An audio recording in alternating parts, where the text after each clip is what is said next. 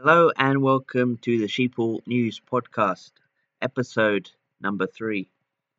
And today is the 12th of May 2021.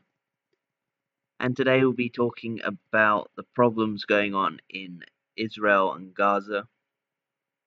So it says here on a BBC News website there's fears of war as violence escalates. So there's been a lot of fighting going on in uh, Israel. Um, nothing that hasn't happened before, but it's something that hasn't happened um, in in a while, really. And you'd say there hasn't been this amount of violence in about six or seven years. Saying from 2014 was really the last time that uh, there was such um, an escalation of violence here. So uh, it's interesting that this has happened now uh, during Biden's administration. It's something that never happened under Trump, as we know that he was uh, the peaceful president. Uh, we know that he signed many peace deals all around the world. There were so many that ended up losing track of which ones he signed. So we know that this wouldn't have happened if Trump was still president now. But as we know, Biden's the president by default, and uh, this is um, this is the result of uh, voting him in or installing him. Really, uh, we get all these problems uh, popping up all around the world, and I think this won't be the last uh, uh, hotspot area in the world. So we have to wait and see what happens. So it says here that the deadly exchange of fire between Palestinian militants in the Gaza Strip and the Israeli military has escalated significantly, with the UN fearing a full scale war. So more than a thousand rockets have now been fired by Palestinian militants, so Hamas, uh, over 38 hours, Israel said, most at Tel Aviv. Uh, Israel has carried out hundreds of airstrikes, destroying two tower blocks in Gaza on Tuesday and Wednesday. At least 43 Palestinians and six Israelis have been killed since Monday. That includes 13 Palestinian children caught up in the conflict. UN Secretary General Antonio Guterres said he was gravely concerned by the ongoing violence. Uh, says an Israeli citizen was killed when an anti tank guided missile fired from the northern Gaza Strip struck a jeep on the border, and three other people were injured. Uh, in Gaza, five members of one family were killed in an Israeli airstrike streets are full of rubble, where buildings have collapsed and cars have been left crushed or burned. Uh, Israeli Arabs have staged violent protests in a number of Israeli towns. The fighting follows weeks of rising tension, stoked by violent confrontations between Israeli police and Palestinian protesters, culminating in clashes at a site in Jerusalem that is holy to both Muslims and Jews. Israeli military says the fighting with Gaza is the severest since 2014. So here we go, you see, it's been now seven years since uh, they had such uh, severe fighting. It says that 1,050 rockets and mortar shells have now been fired from the Palestinian territory. 850 had landed in Israel or were intercepted by its Iron Dome air defense system.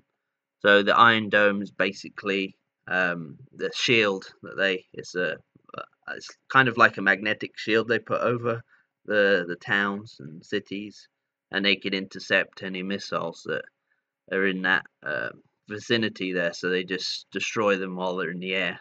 But I think they said that there's 90% success rate they have with the Iron Dome. Um, Hamas said it was incensed by the enemy's targeting of residential towers. Uh, residents have been warned to evacuate the buildings before the fighter jets attacked. However, health officials said that there were still civilian deaths. So we have here another article on the BBC News where an Israeli mayor is warning of a civil war. He says a civil war has broken out in Lod. Says, uh, that is how Mayor Yair Revivo described the situation after violence exploded in the mixed Arab-Jewish Israeli town, lying 15 kilometers or 9 miles southeast of Tel Aviv. Protests by Israeli Arabs in the town turned into full-scale riots on Tuesday night. Demonstrators clashed with people and set cars and buildings ablaze. The day after a funeral for a man allegedly shot dead by Jewish residents. This is complete loss of control, he said. Um, synagogues are being burnt, hundreds of cars set alight. The situation is incendiary. The violence has flared in other cities and towns with sizable Arab populations, including neighboring Ramleh, Acre, Jaffa, Jizra, Al-Zarqa, and Umm el-Fahm. Uh, police arrested two hundred and seventy people. He said the sight of pogrom in Lod and the disturbances across the country by an incited and bloodthirsty Arab mob, injuring people, damaging property, and even attacking sacred Jewish spaces is unforgivable. He added, The silence of the Arab leadership about these disturbances is shameful, given support to terrorism and rioting and encouraging the rupture of society in which we live, in which we will continue to live once all this has passed. A number of Israeli Arab politicians have called for an end to the rioting. Protests in Arab society are moving in a very dangerous direction as popular protests have escalated into violence. That I call on everyone to behave responsibly and to adhere to the rule of law. Uh, the unrest follows days of high tensions in Jerusalem, with clashes between Israeli police and Palestinians at a key holy site, and escalating hostilities between Palestinian militants in the Gaza Strip and the Israeli military since Monday night that have left more than 50 people dead. In recent days, Israeli Arabs have staged protests in sympathy with Palestinians in Jerusalem and Gaza. During protests on Monday in Lod, a third of whose population is Arab, an Arab resident in his thirties, Musa Hassouna, was shot dead and another person seriously injured. Haaretz cited a Jewish resident as saying an Arab crowd tried to break into the neighborhood and that, and that his neighbors were forced to shoot in the air because they felt in danger. Mr. Hassouna's father said his son had not gone to protest and that he had been passing through the area when they shot him at point blank. Police arrested three suspects who said they had acted in self defense. Hundreds attended Mr. Hassouna's funeral on Tuesday. Clashes soon broke out with the police, with Israeli media reporting that two officers were injured and a police car was set on fire. As night fell, the violence escalated and synagogues and businesses were attacked. Reuters news agency said there are also reports of Jews stoning a car driven by an Arab. The social media footage allegedly showed protesters firing on police with an automatic weapon. Officers responded with live rounds. This is the first time we've seen local residents using weapons, opening fire, and the response from our units have also been using live fire in order to prevent anyone from being killed. Uh, separately, a 52 year old father and a 16 year old daughter were killed in uh, when a Palestinian rocket fired from Gaza hit their car in Lod. Khalil and Nadine Awad were both Israeli Arabs. The Prime Minister Benjamin Netanyahu has now declared a state of emergency in Lod, granting police more powers there. It is reportedly the first time since 1966 the government has used emergency powers over an Arab community. It's anarchy from rioters and we cannot accept it, Mr. Netanyahu told reporters. on a visit to the town early on Wednesday, vowing to restore law and order with an iron fist. I don't feel safe exiting my home, Jewish resident Lior Banisti told Channel 12. We wanted to go to my sister. We have two small daughters and we decided to stay in tonight, even though we don't have a rocket proof room. Better take the risk of rockets than the mayhem outside.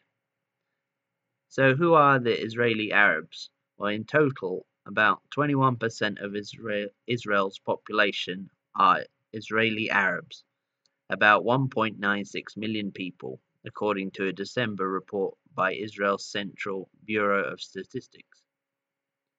During the war that surrounded the creation of the State of Israel in 1948, hundreds of thousands of Arabs were forced from or fled their homes. Those who stayed in what became Israel and their descendants have been granted citizenship and are known as Israeli Arabs. About 80% of Israeli Arabs are Muslim, with the rest identifying as either Christian or Druze. Most identify strongly with Palestinians in Gaza and the West Bank, with many calling themselves Palestinian citizens of Israel. Israel's government says its Arab citizens have equal social and political rights, although they are exempt from compulsory military service. But Israeli Arabs themselves say they are treated as second class citizens who face legal, institutional, and social discrimination. So, next up, we have news in America where now the price of fuel has gone up to $3 a gallon, and this was due to the cyber attack here on a major pipeline system um, that transports fuel across the East Coast. Uh, so here on the article it says the attack is unlikely to affect uh, gasoline supply and prices unless it leads to a prolonged shutdown of the pipeline. Well, this did happen, and uh, now the prices have gone up. Uh, Colonial Pipeline did not say what was demanded of who made the demand. Ransomware attacks are typically carried out by criminal hackers who seize data and demand a large payout in order to release it. The attack on the company, which says it delivers roughly 45% of fuel consumed on the East Coast, underscores again the vulnerabilities of critical infrastructure to damaging cyber attacks that threaten to impede operations. It presents a new challenge for an administration still dealing with its response to major hacks from months ago, including a major branch of government agencies and corporations from which the US sanctioned Russia last month. The White House said President Joe Biden was briefed Saturday morning and the federal government was working with the company to assess the implications of the attack, restore operations, and avoid disruptions to the supply. The government is planning for various scenarios and working with state and local authorities on measures to mitigate any potential supply issues. Well, they haven't done any of this, have they? As usual, everything they say there at the White House under this creepy Joe Biden is all a load of rubbish, really. They don't do anything. It's all talk, and you know, it's a complete mess there. What's going on?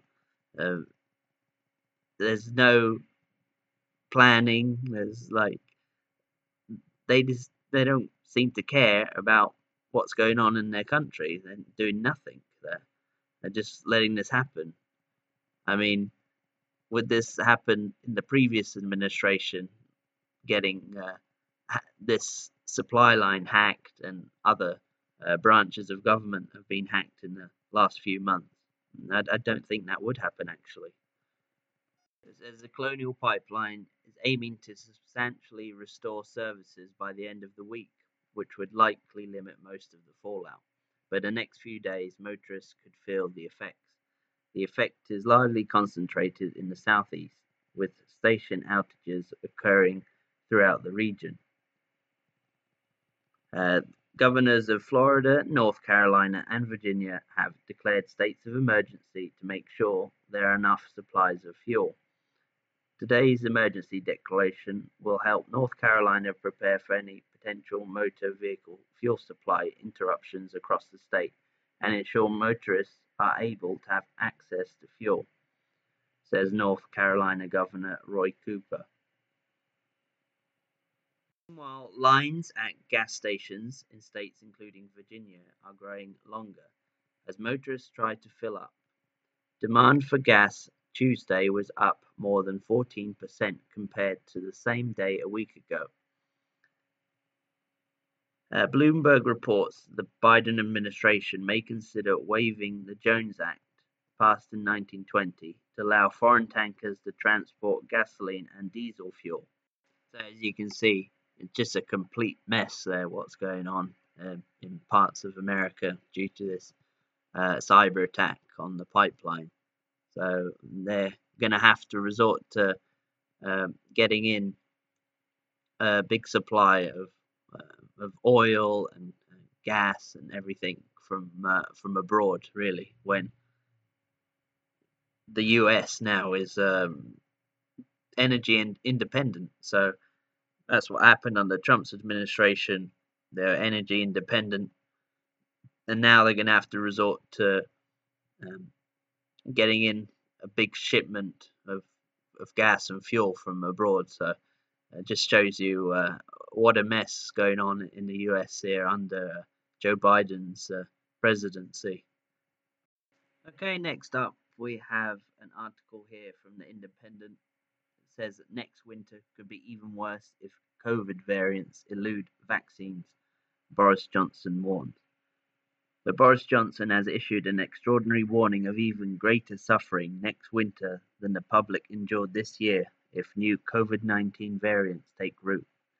Delaying his promised inquiry until next spring, the Prime Minister told MPs, there is in any case a high likelihood of a surge this winter. Uh, the warning, which jars with Mr. Johnson's own statement on Monday, the country will return close to normal next month, came despite the success of UK's vaccination programme. He said, Our own scientific advisors judge that although, although more positive data is coming in and the outlook is improving, there could still be another resurgence in hospitalizations and deaths. We also face the threat of new variants, and should they prove highly transmissible and elude the protection of our vaccines, they would have the potential for even greater suffering than we endured in January. On Monday, the Prime Minister promised full details of the end of social distancing within three weeks, pressing the accelerator on a review into lifting all of all COVID rules. But in a strikingly more somber statement, he said the end of the lockdown is not the end of the pandemic. Uh, the World Health Organization has said that the pandemic has now reached its global peak and will last throughout this year. Mr. Johnson cheered campaigners and opposition parties by finally setting out the format of the COVID inquiry he has been promising for almost a year, uh, which would have full powers. I can confirm today that the government will establish an independent public inquiry on a statutory basis, with full powers under the Inquiries Act 2005, including the ability to compel the production of all relevant materials and take oral evidence in public under oath. Um, he said this process will place the state's actions under the microscope, and we should be mindful of the scale of that undertaking and the resources required to do it properly. So I expect that the right moment for the inquiry to begin is at the end of this period in the spring of next year, spring 2022. The delay means the inquiry will not start until two years after the pandemic broke out, and perhaps crucially, it is unlikely to report back until after the next general election, which could be early as 2023. So, I mean, now, they said that the vaccines would get us back to normal. They said the vaccines will help us protect the population and that the deaths would go down from COVID. And now they're starting to say that, oh, there's variants from here, there's variants from there, all these deadly variants, mutations. So it, they're just saying basically that now, every year, every winter, when it's always been traditionally the flu season, when they've had flu vaccines, that they have to change, have to make new ones every year because there's variants of flu. That's been happening for hundreds, well, it's been happening for decades, really, and that's nothing new. And now they're going to use that for COVID. So, what are they going to say? We've got to go lockdowns now every every time that a new variant comes out. So it's ridiculous, really. You can't live like that. How are you supposed to live? We're going to go on lockdowns every year, every winter, and then we're going to open up again, and then go back to lockdowns, and open up again, and then they're going to um, come up with another vaccine every year for this COVID stuff. That's rubbish. It's, uh, you're going to see that's going to happen now. It's going to be in the winter. Oh, the cases are going up. That's it. Close down everything. Now close down for a few months until we get this uh, sorted out, and then we will open up again in, in the summer, and then close back down again in the winter. Nah. Okay, next up we have China's emissions now eclipse the developed world, preventing climate protection. Well, oh, who would have predicted this here? Oh, I, I, don't know. Maybe Greta Thunberg would have uh, predicted it when she went and uh, went to China. Remember when she went to China and said how bad their, their emissions are and how they pollute the world so much? Do you remember? Oh, yeah, she didn't go there. She never went there. All she did is she goes to Europe and the US and, and starts going on about how bad we are, but she never steps foot in China, does she? I wonder why. So it says at the recent White House climate change summit, President Biden made the extraordinary ambitious pledge of reducing US emissions by over 50% um, over 2005 levels by 2030. This commitment once again placed the US in the vanguard of climate protection, and along with significant actions by Europe and other US allies, represents the true beginning of a long-term reductions in emissions globally. Except for one thing, Chinese emissions continue to grow. China risks undercutting all of the immense climate progress made by other major nations around the world. This reality was made painfully clear in a new report released by the Rhodium Group just last week.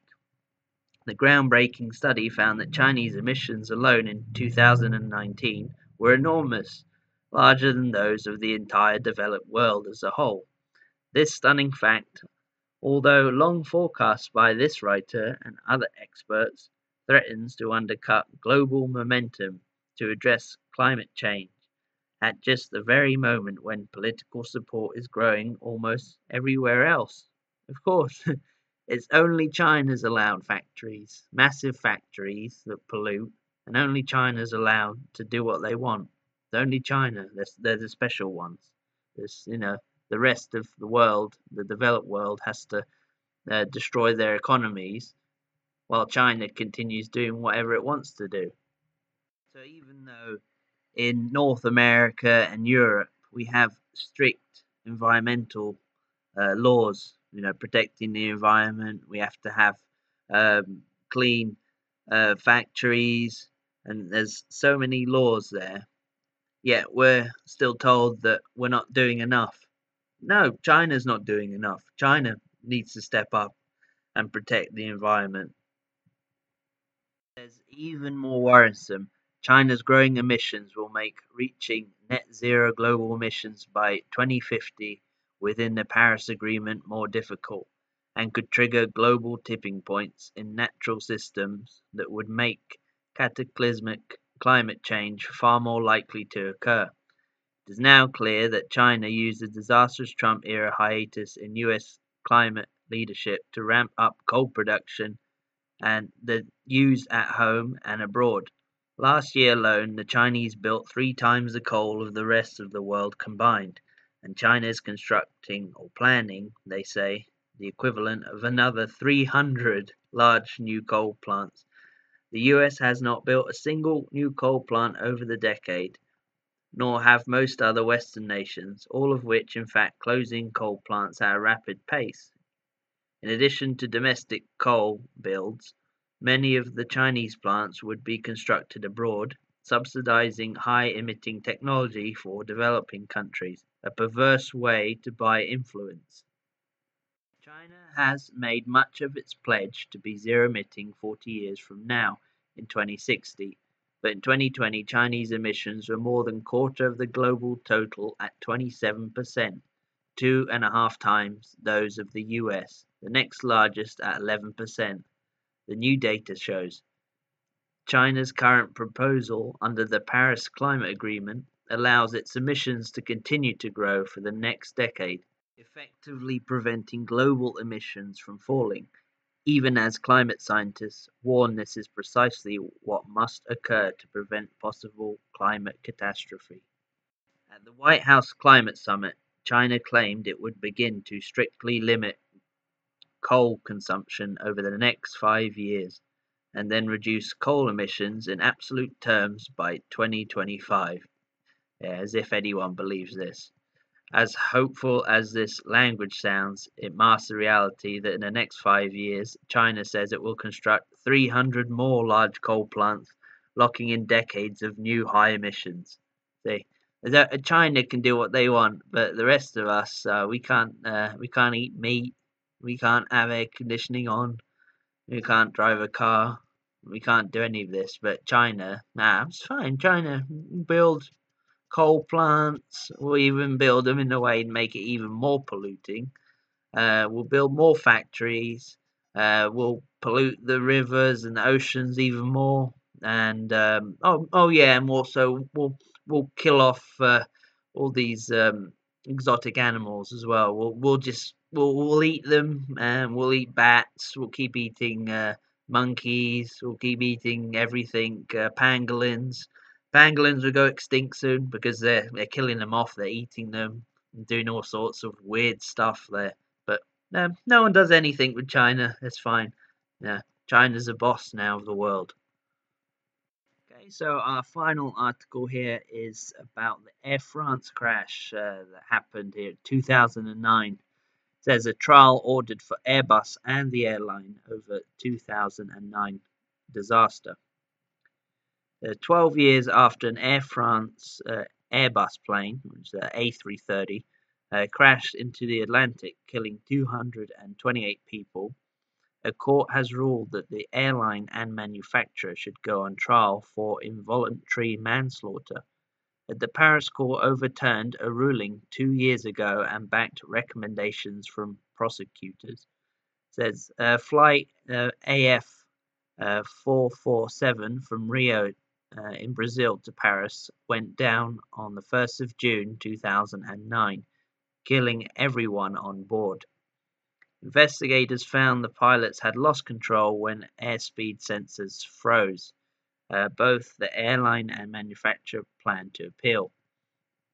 Well, that's not entirely true. Um, um, I do have a uh, aviation background, so I'm interested in uh, aviation, and uh, this is not entirely true that the pilots um, didn't lose control because of airspeed sensors. The airspeed sensors froze and they um, overreacted and they panicked. And what was a simple thing they had to do was just keep flying the plane level and they stalled it. So this was just either this is a combination of bad training and uh, bad um, flying from the first officer who was flying at the time. It was the worst crash in Air France's history when Airbus A330 disappeared over the Atlantic in a storm. Uh, it wasn't in a storm actually, um, it just went through a bad pocket of weather. Uh, it took two years to find the wreckage, which was eventually located by remote controlled submarines in 2011 after a search of 10,000 square kilometers of ocean floor.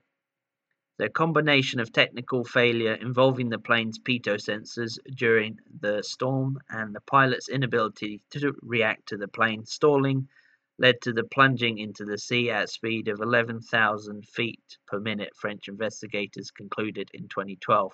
Uh, again, this is not um, accurate at all here, and this article is very bad now. Um, the stalling happened due to the pilot. It didn't happen because of the so-called storm they were going through. So it was the pilot. He put the stick, pulled it back. The plane's nose went up, and it started stalling.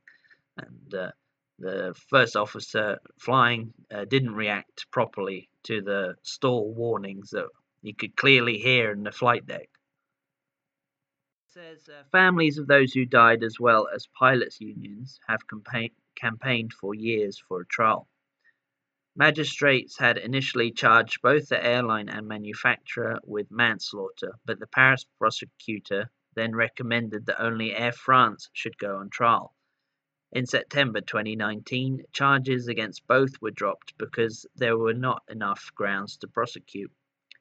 Both the general prosecutor and the Paris prosecutor challenged the decision, and the Paris Appeals Court on Wednesday decided both the airline and Airbus should stand trial.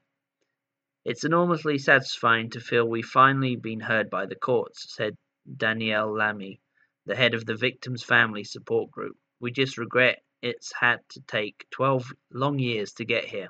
12 years of unstinting determination filled with uncertainty, frustrating and obscure procedures, and discouragement. But we never gave in. There is little prospect of any trial soon. Air France said it had committed no crime and may take the case to the High Court of Appeal. Airbus has also said it will appeal, insisting the decision did not reflect in any way the conclusions of the investigation that led to the dismissal of the case in favour of Airbus. I think that they do have a case here, the families, uh, more towards Air France because uh, there's definitely a case there that Air France, their training was not really adequate enough. Um, and some of their pilots there, they they didn't have a clue. Well, two two of them that were flying, they didn't have a clue what was going on, even though, I mean, the plane was stalling. Uh, clearly, you, they could hear the warnings saying stall, stall, stall, and they didn't understand what was going on. And I mean, unfortunately, the the veteran captain was um, was resting at the time, and this woke him up for all the the commotion. And he was the only one there that knew what was going on, and he he could see they were stalling, but unfortunately at the time it was too late. So you know they you couldn't do anything about it. Um, but regarding Airbus, I mean, yeah, the pitot tubes tubes were faulty, but um, you could argue that was um, manufacturing problem maybe, or it could be also a maintenance problem. So um, anyway, we'll have to wait and see what happens with this. So um, that will be it for today, and uh, look forward to another episode uh, very soon. So uh, goodbye, take care.